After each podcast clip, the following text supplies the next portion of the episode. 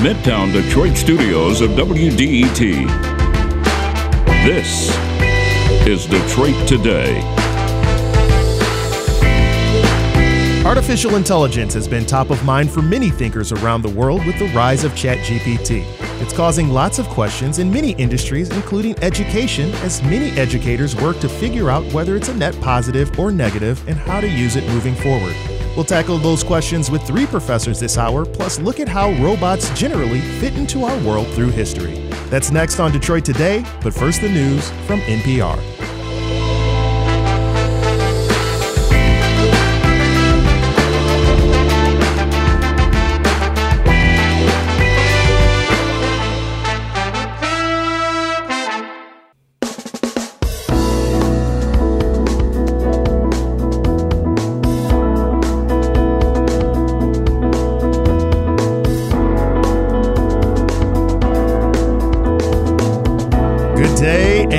Welcome to Detroit Today on 1019 WDET. I'm Nick Austin, filling in for Stephen Henderson. As humans, we often prefer not to think about things too hard. It's not a knock on people. Thinking takes a lot of work and a lot of humility. It's hard to know when we're actually right about a particular topic, and it's difficult to be open about so many different possible truths, especially in the same moment. Over the years, some believe technology has made things easier. It's made thinking easier. Consider the massive amount of scientific articles, thought pieces, documentaries, and books accessible online. This isn't to mention that all of the explainer uh, videos and texts that we see uh, that help us through the daily activities that we take in. Frankly speaking, there's a lot of information out there to help us go through these thoughts. Well, technology, particularly artificial intelligence, has only been improving. And recently, OpenAI's ChatGPT, an AI chatbot, has received notoriety for its capacity to rapidly accumulate synthesized information. At present, it is being used for a lot. Businesses are using ChatGPT to create copy for their websites and to respond to customer service inquiries. Lawyers are using it to produce legal briefs, and students are using it to study and to assist with homework. Although it's summer, many professors and teachers are still working. They're tinkering with different ideas and problem sets and trying to become better educators in the classroom. And this year, many of them are considering ChatGPT more than anything else. They are concerned about plagiarism, but they're also worried about students who are skipping over critical and educational tasks, tasks like doing research, improving quantitative skills, and critically thinking. Some are concerned about nothing less than the state of education itself. But others, they're pretty excited. They're energized about what can be learned and what can be gained by having so much synthesized information so readily available. And they're trying to teach students how to use ChatGPT to expand their knowledge. Here with us today, we have three professors who all have different perspectives on ChatGPT, on what it can do, and how it should be used in the classroom. To start off, we're joined by Professor Jules White, an associate professor and associate dean of strategic learning at Vanderbilt University. He created an open online course for students to learn how to use ChatGPT. Professor White, welcome to Detroit Today. Thank you for having me. Also in studio with us, we have Professor Shobitha Parthasarathy, who is the Director of Science, Technology, and Public Policy at the University of Michigan.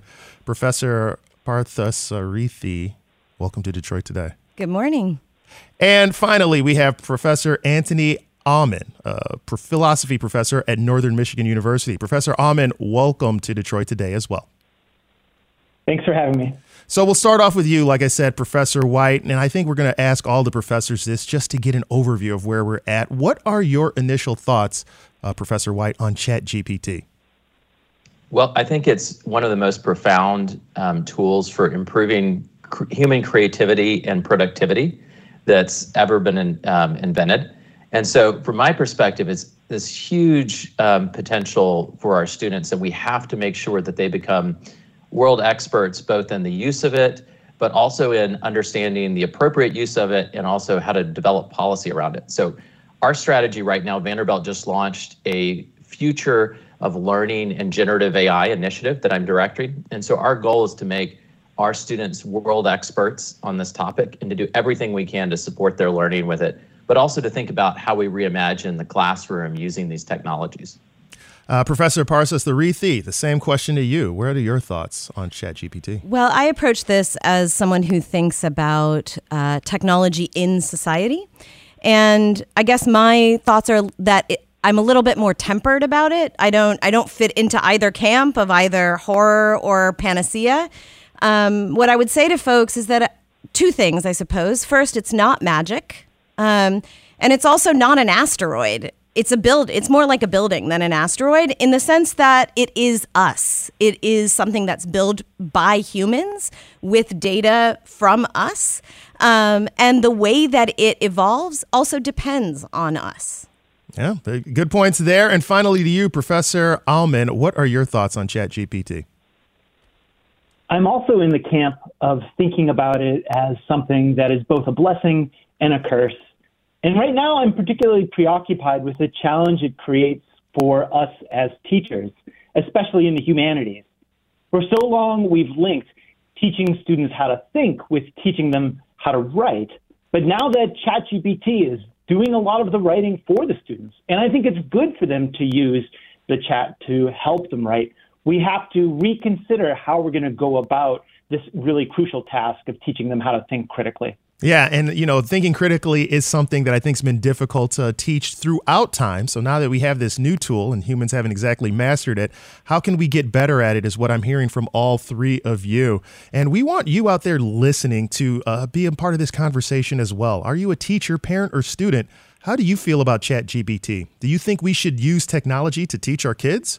Uh, and do you think it will make us smarter? Or do you think we should be a little bit more skeptical of it and uh, do you think people might become lazier and poorer thinkers as a result? Give us a call, 313 577 1019, and we can work you into the conversation that way. Jen on Twitter said, I would suggest what my high school teachers did with Wikipedia show where it can be a jumping off point, bluntly warn of dangers, limitations, potential, potential disinformation, and design assignments with requirements that can't easily be completed by or using Wiki Chat GPT. You know, that's something that I know that we talked about with Wikipedia when that was an issue coming up, and it was trying to figure out exactly where to how to create those. Right, different uh, different disciplines might have an easier time creating assignments like that versus other ones like math. You know, there's kind of math you just do math, right? How do you work around that? But I want to get back to you, Professor White, because one of the things you said was that you're working on designing a course that uh, allows teachers or allows students, I should say, to better use, know how to better use the uh, the Chat GPT. Well, I mean, I can say I want to do that, but what are you doing to design a course like that? What are some of the things that you have found that have been helpful in creating a course to uh, help people master that? Yeah, well, most people first to just start off, they don't really understand its level of capability. So it's much deeper than just being able to have it, you know, answer a question for you. Um, so we start off by sort of showing the possibilities, giving the examples of things that are really sophisticated. So an example I usually start off with is, you know, I can ask it, you know, create a meal plan for me that's a combination of Uzbekistan food and Ethiopian food that's keto, and I can get all the ingredients in an average US grocery store. That would be a really complex task to have anybody do. Um, and it can do it, you know, instantaneously. And then you can take that and you can say, you know, now I'd like you to create a set of Pokemon battle stories that end with a cliffhanger that motivate my nine year old to eat each dish. And it can do that. And then you can take it further and you can say, okay, now play a game with my nine year old to teach him about math and nutrition and fractions that involves the Pokemon um, battle stories and all of the dishes that you've created. And it can go and do that and start explaining the math behind it to a nine year old. And so that level of depth and um, capability is not something that people really generally understand that's present in there. So we start off by really showing them all of these types of capabilities. And then all of these capabilities are based on the human language that you put into your prompt. The prompt is basically the statements that you make to it.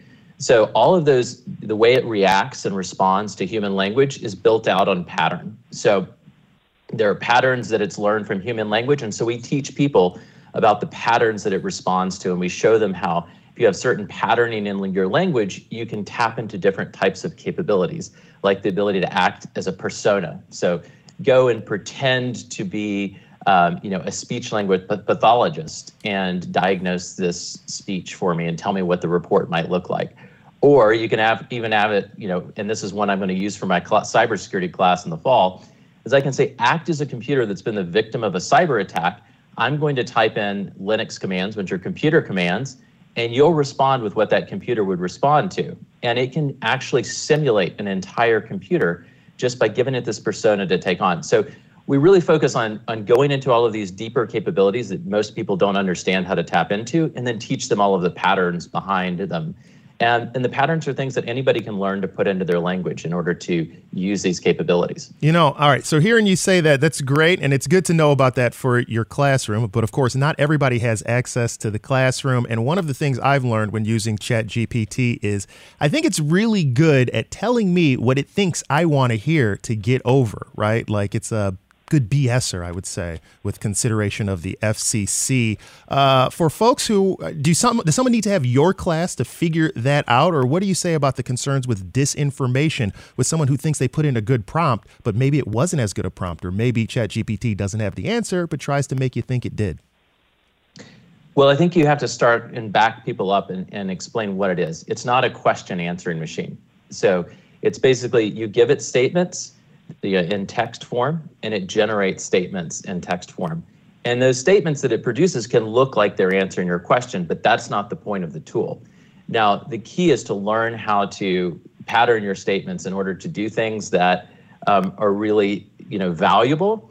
But then at the end of the day, the text that you're getting out is just that it's text, and you're still responsible for it. You have to own it, you have to fact check it, you have to use it. And so, like, if you're writing computer code, you have to go and run it and test it. If you're writing an essay and it has facts and uh, supposed facts in the essay, you have to have it go into uh, and you have to go check those facts. At the same time, there's ways of, of writing the statements where you can provide it information and say, here's what your analysis or your text has to be based on. And you can provide it the set of citations in the prompt and you can say, go back and cite from the information that I gave you, and it will do it. And then you can easily check that it that lines up. So it's really about learning how to use the tool properly, what it's supposed to do, you know, not thinking of it as this oracle that you can just answer, ask arbitrary questions, but really thinking of it as a text generator. Um, and then also you have to learn how to use it appropriately. And a lot of what we're seeing where people are upset about disinformation, things like that, is really about people using it inappropriately because un- unfortunately there's not enough education. People have had this tool and gotten access mm. to it, but they really don't understand it. And if you don't understand it, you can't use it properly. Yeah, well, people have been misusing tools for a long time. I suspect that's why uh, you, Professor uh, Parthasarathy, uh, Parthasarathy, excuse me, uh, have some concerns. As you mentioned a little bit earlier, you discussed that it's created by humans, but there are still some things that we don't understand so much about this, even though with it's our creation. What response would you have to the professor? Well, I guess what I would say is I would say a few things. I mean, I agree that it's an important tool. I think we have to figure out how we want to use it and also how we want to control access to it um, and how we might want to control um, how it is uh, kind of evolving as well. Um, and when I think about how to use it in the classroom, I think about the fact that it's not the first time uh, that we've had to deal with technology. As as your caller said, um, you know, we've had to deal with Wikipedia. Of course, we've had to deal with the internet, with calculators, with the typewriter. I mean, it really, our history is one of managing uh, different assistive technologies, right? But I think that there is an opportunity here. There is a cool new technology, and people are excited about using it and playing with it and seeing what they might be able to do with it. For me, I think that what's important about it is that we can provide an opportunity for people to think critically, especially for students to think critically about technology, about emerging technologies, what it can do and what it can't do, and where it comes from. I think it's really important in the case of these generative AI or large language models to think about the fact that they're being developed by a small handful of huge companies uh, and they're being developed on the basis of our data, as I said mm-hmm. before, right? So these are technologies that are crawling the internet, crawling open data, basically, and collecting that data and then um, developing patterns and developing the output as a result. And one of the things that I think there's an opportunity to talk to students about is that if the data in these models is based on historical information, then it is going to reflect that history. Right. And in part, we are evolving as a society, and we don't necessarily want to stay stuck in history. Yeah. Um, for example, in terms of the way we interact with one another, the way we talk about one another. And there's already been evidence uh, that suggests that it is kind of stuck in history in, in various ways. The other thing that's important to keep in mind is that, and again, this is about reminding folks generally, but also students in particular, that the data is is you know it's it's not ubiquitous kind of objective data right. it is our data right. so that also means that it's based on anglo-american data mostly this is english language data um, a little bit of data in chinese and what that means is it tends to reflect Anglo American perspectives on the world. Um, and so, those are the kinds of things uh, that if you start to talk to students about, they might think a little bit more critically, not just about this technology, but all of the technologies that they're increasingly confronting. Um, and it might change their interaction with it a little bit. And that's not to get into the fact that you know the generative AI is not ChatGPT is not an oracle, right? Right. right, it's, right. it's a, it's an aggregator, sort of. Yeah. Um, it's an average. Uh, it's an average machine. Yeah, a lot of themes I'm hearing there. First of all, we all hear the phrase "garbage in, garbage out." You got to yep. r- be worried about what's going into the system and also using it responsibly. I'm going to the phone lines responsibly right now with Rich in Detroit to start us off. Rich, go ahead. You're on Detroit today. Uh, yes, I just wanted to kind of make a a brief comment. Um, technology, although it's amazing, and especially with the school system, but we should have learned a lesson with um, kind of dumbing down the education system and youth. Do you have a specific thing you're the, thinking of? Well, you know, with the COVID thing that happened. Mm. You got all these billionaires, mm-hmm. tech people, pharma that are, you know, it's great for them because they're making billions and trillions of dollars. For okay. our kids that are in the school system, and the teachers that I've talked to, they're not too happy with this because you too know, like too happy with Chat GPT. Too happy. Too they're not well, too happy. With... You know, maybe not this particular Fair. system, but let's have the machines do it for us so we can just sit back and enjoy life. Uh, it doesn't work that way. I, I appreciate your concerns. I, I, appreciate your concerns and uh, point there, Rich. I understand. Don't let every don't let the computers be involved with everything here. Specifically, we're talking about artificial intelligence. And thank you, uh, Rich in Detroit, for bringing up that point. I present this to you, uh, Professor White. You're also someone who was a little bit skeptical. Do you think that we're just offloading too much of our work onto systems we don't understand? Well, no, I, I think that uh, we need to be engaging with them more. So I'm definitely not in the skeptic camp. I'm certainly, I think that there's huge potential in. And if you look at the educational aspect, I think there's a huge potential for personalized learning, but also the ability for them to generate content. So if you take in a simple thing like um, you have a student and they may have a limited number of practice problems or on a topic, they may have a limited ability to customize that learning to their particular taste that's something you can do really easily with a tool like this. Generate additional quizzes for me. Ask me questions about this topic. Yeah. Um, you know, take it and make it about Pokemon, like I did with my son. You know, make it more fun or whatever the interests of that child are. And so I think there's actually, you know, if you are really rich and you're in a school system, you can get incredibly personalized learning for your child.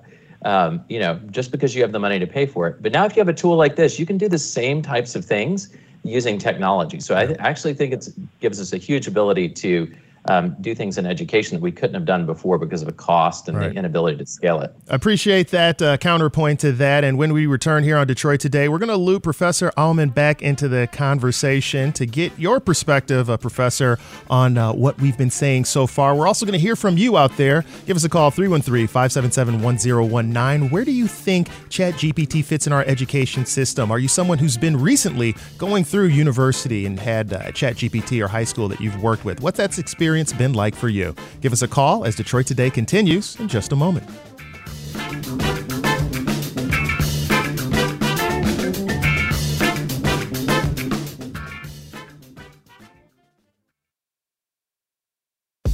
For news that impacts your community, music that moves your soul, and conversations that matter. W D E T Detroit's NPR station.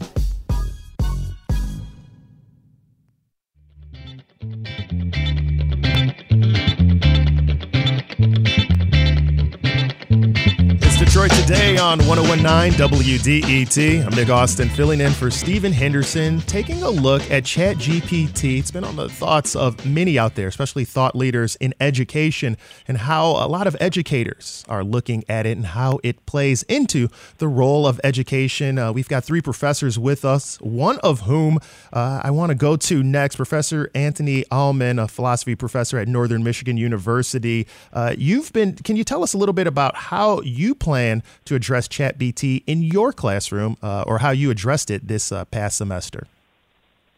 Hey, thanks. Um, I guess I want to start by saying that I disagree with the caller a little bit. Sure. I don't think that Chat GPT should lead to the dumbing down of the college experience or any kind of educational experience, but quite the opposite. I think it's going to lead to the raising of our standards across the board. This is certainly what I've done in my class now that they have this amazing tool at their disposal, I should expect excellence from all of them. um, you know, if you can have this chat thing do a part of your writing, I should expect you to be doing A quality work regardless of your educational background. And one of the reasons, actually, one of the reasons for this is important because it ties back to something that you said about the chat being a bit of a BSer.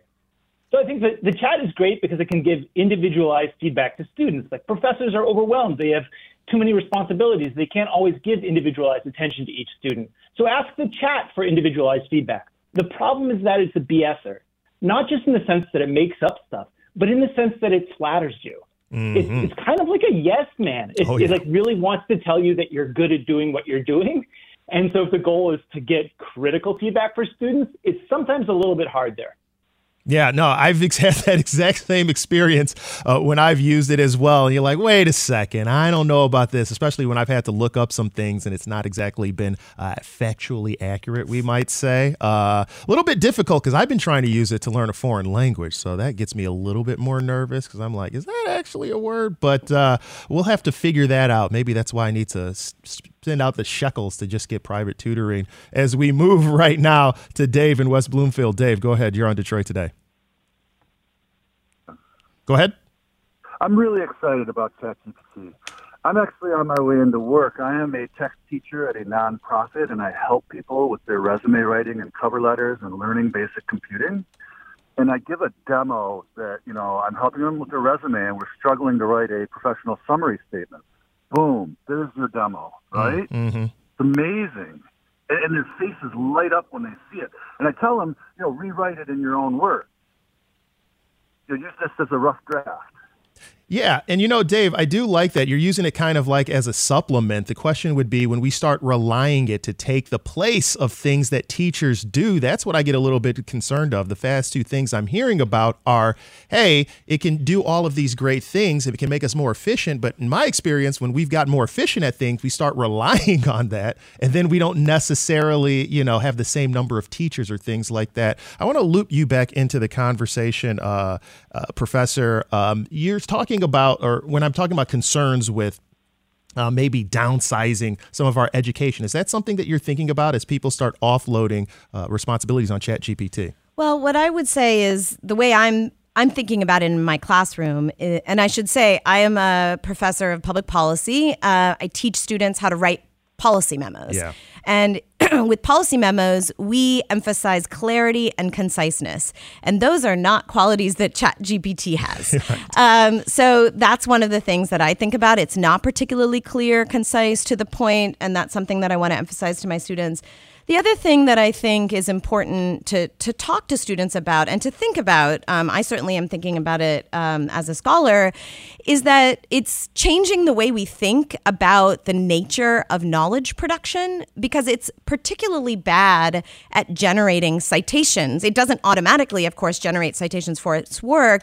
And when you ask it to generate references, it often cobbles them together. And so it's not actually accurately showing um, what the correct references is for the knowledge that it's providing you. It's it's actually engineered not to do that.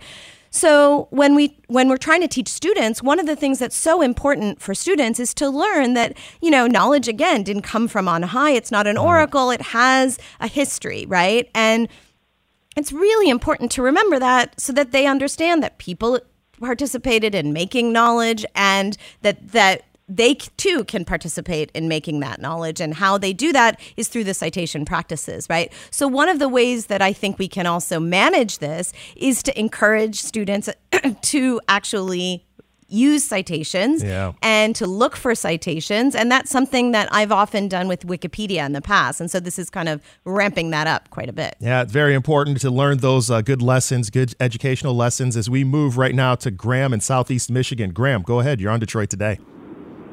Hello, thanks for having me. Um, yeah, I'm calling because I'm uh, going to be starting uh, to teach uh, college level uh, literature and writing courses next year. So this is uh, a matter of concern for me. Uh, I think it raises a lot of existential questions. Uh, for example, in elementary school, everybody used to, you know, learn to write in cursive, and that's become obsolete now to some extent among younger uh, generations. And I'm wondering uh, if we don't sort of incorporate uh, You still there, Graham? I guess he's worried about writing skills deteriorating if that's not something that uh, we're uh, really focusing in on, on with the rise of ChatGPT. Professor White, I loop you into that uh, question. What response would you have to that concern? Yeah, well, I, I think that there's a couple of good points that have been made. So one is, you know, a lot of times if you just go and ask it to generate something, you're going to get something that's very average, you know, and it may not be targeted to the domain. So I think we have to think of it as a tool to help us produce communication, but we still have to make that communication good. You still have to own it. You still have to understand how to refine it, how to edit it. My, my father was a professor of creative writing. Um, so obviously we've had a lot of deep conversations about this. And, and I'm not concerned about it at all, like taking away people's ability to write. You're still going to have to be able to go and write, unless you want to sound average all the time and potentially have factually in, inaccurate things. Then I, I, I don't think you're just going to rely on this. And the key is that we really have to, in, you know, teach students why you're not just going to take the output of ChatGPT and use it. We're going to have to teach them that there, what it produces, you can then take it and improve it, like was discussed in some of the examples. You know, I think it, raising the bar in terms of the standard of what we expect, I think that's absolutely one of the um, sort of exciting outcomes. Is it's not we you can't just turn in a middling essay anymore and say, hey, that's good enough. I wrote it right. We can expect a lot more. And in particular, we can expect a lot more in terms of the thought, right? If it's going to be easier for you to produce the actual text, we should expect a lot more in terms of the thinking that went into that text. But we should also expect students to be able to go and refine the language. And if they have a starting point, they should have a lot more time for editing and refinement if that's how they're going to approach it. But I think we also have to think about other ways that it can, you know, do unique things in the humanities. And I and I'd like to call out something that one of my colleagues, Holly Tucker, who's head of the Robert Penn Warren Center at Vanderbilt, and she's a, a professor in French. And so she's using it, for example, she's having students go in and use ChatGPT to generate dialogues between historical figures um, in the French Revolution. And so they're having to really learn and think about and look at the dialogues that are being created through ChatGPT amongst these uh, historical characters and then try to critique them and understand are they appropriate from a context? Is the language appropriate? So so you can learn language and and develop these new types of assignments that allow people to see different aspects of writing and sort of learn in different ways as well as of course still you know expecting students to produce um, you know, and understand how to edit and write well. Yeah, you know, I'm hearing all of this is again, this is uh, Detroit Today, 313 577 1019 to get involved with the uh, conversation about how Chat GPT is changing higher education and letting us know uh, what concerns you might have. But as I think about everything that all of you guys are saying, and it is wonderful, it's about the output of the product, but that puts a lot of stress then on the professors now and the teachers to figure out, hey, what was the process that the student was using to to iterate and get to the point of this output, right? Because I think part of the concern that we have is as these chat bots get better and, you know, they start being more flattery, they start uh, maybe accepting prompts or getting a little bit better at getting us what we expect, the concern will be how much of that is coming from knowledge that the student is having and what they produce, and how much of that work is getting put on the chat bot itself. So, uh, Professor Aumann, as someone who has uh, created a, uh, a syllabus or created a, a, a, a class uh, idea, itinerary, uh, thinking of ChatGPT, what response would you have to that? How did you work with figuring out uh, what your students put in versus what ChatGPT spit out? Yeah, it's a it's a problem with without a really easy and straightforward solution. Like if you want to make sure that the student themselves understands the ideas and they're not just offloading that responsibility to the chatbot, there are certain things that you can do. Like you can turn to oral exams, which a lot of my colleagues have done, but that doesn't work very well in a large class.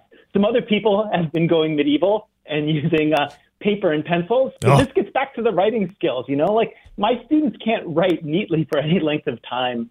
Uh, and I think there is like the clever assignment sort of response uh, that a couple of the other people uh, that Professor White is talking about. And I do think that helps a little bit. Um, and there's also chatbot uh, detectors out there, but they're not super reliable quite yet. So I do feel like as a teacher, I'm a little bit at a crisis point. Like there isn't really a super good way to make sure that it's the students who understand the material and they're not offloading it to the chatbot. Yeah, Professor Parthasarathy, I present the question to you and the concern also. Yeah, I mean, it is a real concern. and I think we're all dealing with it in, right. in different sorts of ways. I, I certainly think that as a someone whose assignments, ba- as I said before, are based on policy memos, it's a little bit easier for me perhaps than than for my colleagues who have math assignments um, where they can just kind of, right. you know, my some of my colleagues have said that that ChatGPT deserves about an A minus B plus in their classes. For me, the one of the things that I've I've heard about, and then I want to think about um, adopting some version of, is to actually ask students to generate memos using ChatGPT and then ask them to critique it. Mm. So I've heard of professors around the country who've used similar. Um, uh, assignments. And when they've done so, the students have actually learned what are the limitations of the technology, what are the problems of it, how with it, how can I use it better, um, and uh, where it where its role might actually be. So I'm trying to think about it that way because again, this is. I mean, uh, perhaps a hidden secret is that professors, good professors, always have to evolve on right. some level. And so this, yes, this is going to require some of that. I love that response because whenever I try to figure out if I know something, a topic or not, what I try to do is teach it to somebody else. And I learn the gaps in my knowledge really quickly. Exactly. Like maybe I don't understand that as well as I thought I did if I can't show somebody else. As we move right now to Frank in Green Oak Township. Frank, go ahead. You're on Detroit today. Hi, good morning. Good morning. Uh, thank you. Um, you know, I, I think about food, you know, like your cereal that has all the ingredients listed, and we trust, you know, the, uh, uh, you know, FDA and, you know, requires these things for uh, food. You know, the same sort of thing is going on with if they're using these, uh, you know, artificial intelligence to write things. We should know that. And, um, you know, so it, just like we're consuming food, we're mm. consuming information, we're taking this in. It could be a danger to us if it, if it's something is really wrong about it. Uh, and then there should be penalties that, you know, this would be like fraud. If you were to present an article or an essay or a book or anything and, and didn't disclose that you were using these, uh, you know, artificial intelligence, you could be brought up on simple fraud. It would be fraud, yeah. which is a, a felony. Yeah, no, I appreciate those concerns, right? This is something we've been dealing with in terms of plagiarism for a while, and this would just be another form. But I present the concerns to you, Professor White, as we're going to be closing out the segment. Got about 30 seconds for each of you. What response do you have? And uh, I'll get, let you get an overall opportunity to summarize your points here on ChatGPT also. Yeah, absolutely. Should definitely disclose, but I think it also it's really important to disclose how it was used because certain uses are appropriate and certain are not.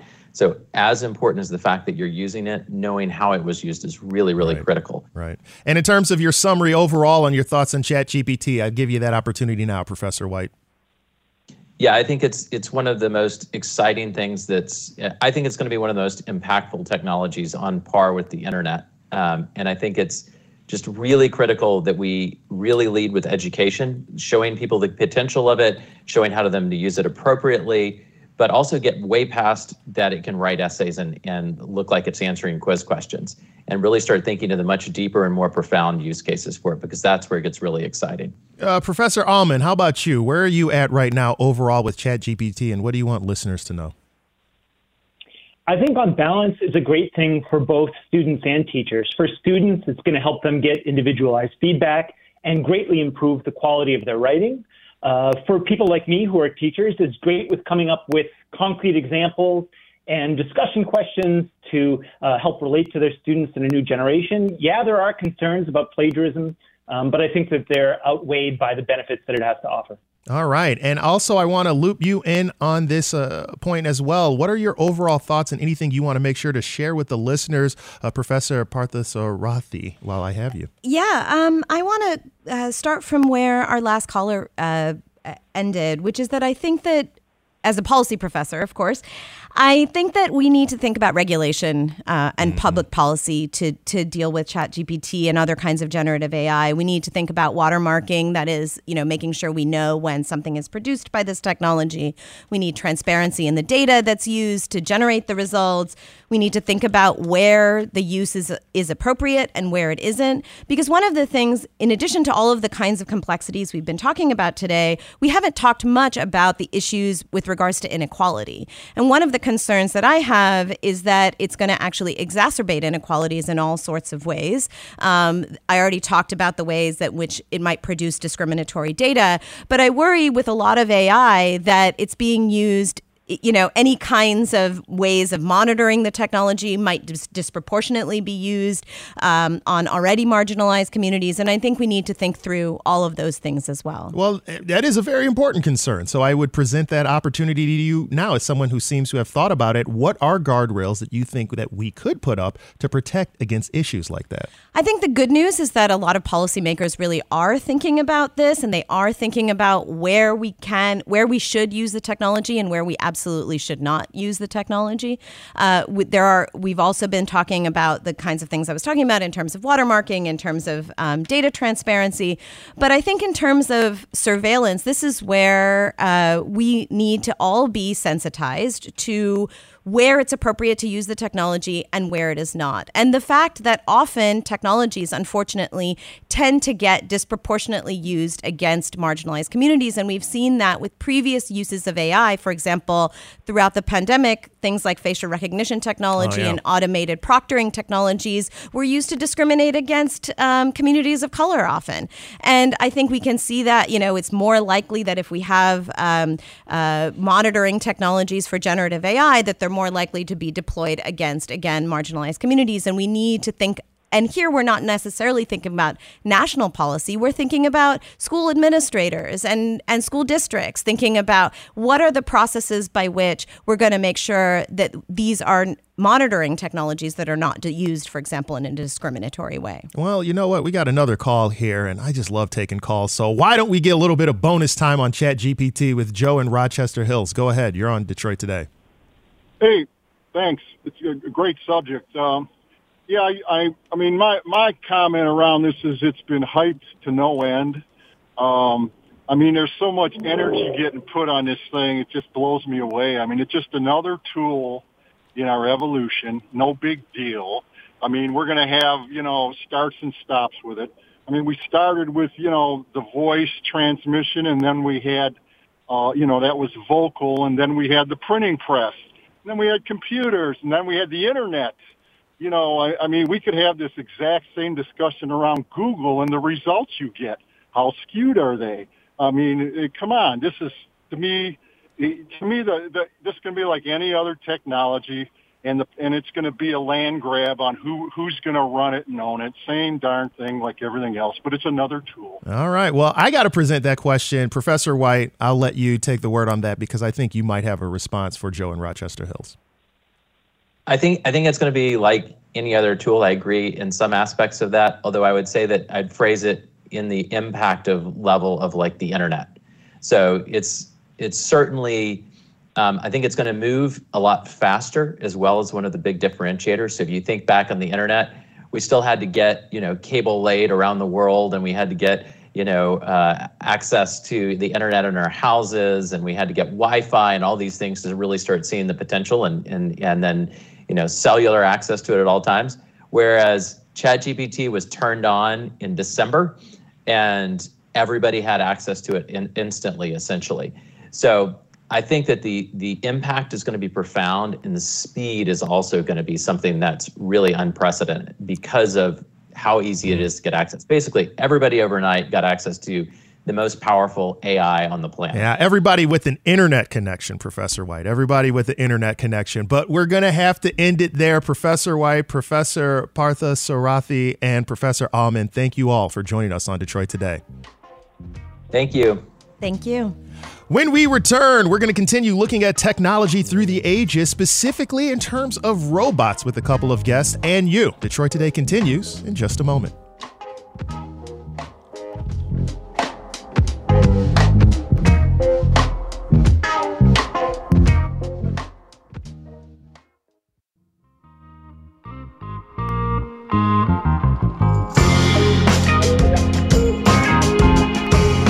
Detroit Today on 1019 WDET. I'm Nick Austin, filling in for Stephen Henderson as we take a look at technology and how it has been a part of our lives for much of human history. In fact, it seems that because humans are so fascinated by tools that can improve our lives, we work to progress technology further and further as quickly as possible. In more recent years, technology is becoming so sophisticated, it may soon be difficult to tell the difference between it, the objects, and us, humans. But how has technology changed over time? And more specifically, how have robots shifted in ways that operate in our lives? What even is a robot? The recently published book, Robots Through the Ages, is an anthology composed of many different science fiction tales that tries to answer these questions. Here now with us, we have two authors who wrote short stories in the book to discuss it. We have Paul Levinson, a professor of communications and media studies at Fordham University, and he contributed the story entitled Robinson Calculator. Paul, welcome back to Detroit Today. Hey, great to be back here. And with us also is Martin Shoemaker, who is an American computer programmer and award winning science fiction author. He contributed the story Today I Know. Welcome. Uh, Martin, welcome to Detroit Today. Thank you. Good to be back here in the Detroit area. Yeah, it's good to have you back. So let's start out with this question to make sure I have it right. What is a robot? Well, a robot is something that's built that has some resemblance to human beings. And originally, it was something made out of inanimate material but it had a head, it had a torso, it had arms, it had legs. But most importantly, it had something akin to a brain. It could think, it could do things.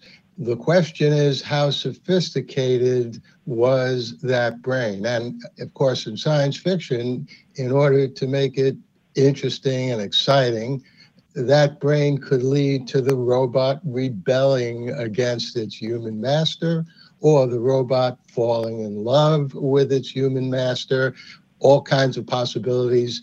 And people have been thinking about these things for at least thousands of years. One of the tales in Robots Through the Ages, The Golem by Avram Davidson, talks about something that's a legend that's been around since the Middle Ages. A rabbi puts together a bunch of clay and creates an artificial thinking, human like being. You know, that's interesting that you bring that up because when I hear the term robots uh, there, Paul, uh, one of the things I think about was the progression of technology here in Detroit in the auto industry, for example, when we had a lot of machines that started taking over work at the plant, and some would refer to those as robots. So, Martin, I want to move to you now and ask uh, what is the line between technologies that are robots and those that aren't? It, really is a blurry line. Uh, our editor, Robert Silverberg, science fiction grandmaster, goes into this a lot in his introductory essay. It's a very blurry line. The definition is somewhat up to the observer because the first robots I ever saw were those automotive industrial robots. And they do not think in any particular sense. They just follow instructions very repeatedly with pretty much just their own initiative that here comes the part, here comes the bolt, I'm going to put the bolt in the part.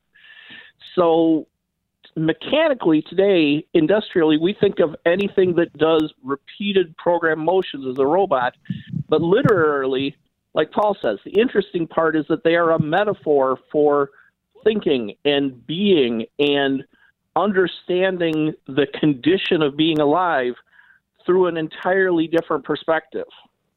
Well, let's take a look at some of these stories then, uh, jumping off that point from the book as we look at this linkage. Paul, uh, your story is entitled Robinson Calculator, as we mentioned. Martin, yours is Today I Know. But they're different stories, uh, but the thing linking them is the way humans treat technology uh, like humans themselves, and there's not a lot of separation between them. So, moving back to you, Paul, why do you think people interact that way with technology? Well, that's a very, very good question. Marshall McLuhan uh, famously said that media are extensions of ourselves. So when we drive a car, it's really an extension of our feet and our arms, except we're driving this machine. Com- computers and robots, precisely because, at least in science fiction and now increasingly in reality, they do have some kind of thinking mechanism. We tend to think of them as, in some sense, like us, much more than any other machine. And uh, that's why it's a really interesting question. You know, we, we all uh, have experience with the miracle of life.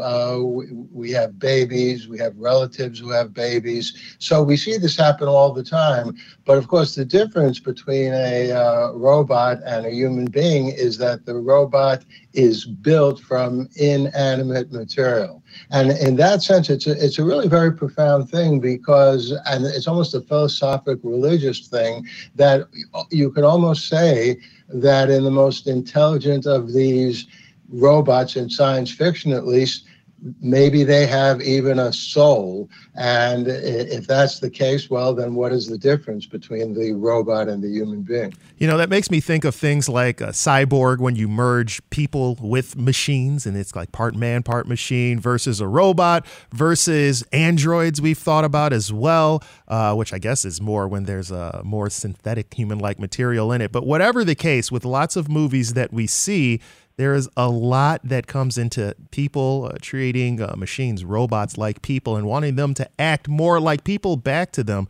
So I move to you, Martin. Do you think it's dangerous to pay, make technology out to be human like and to anthropomorphize uh, robots?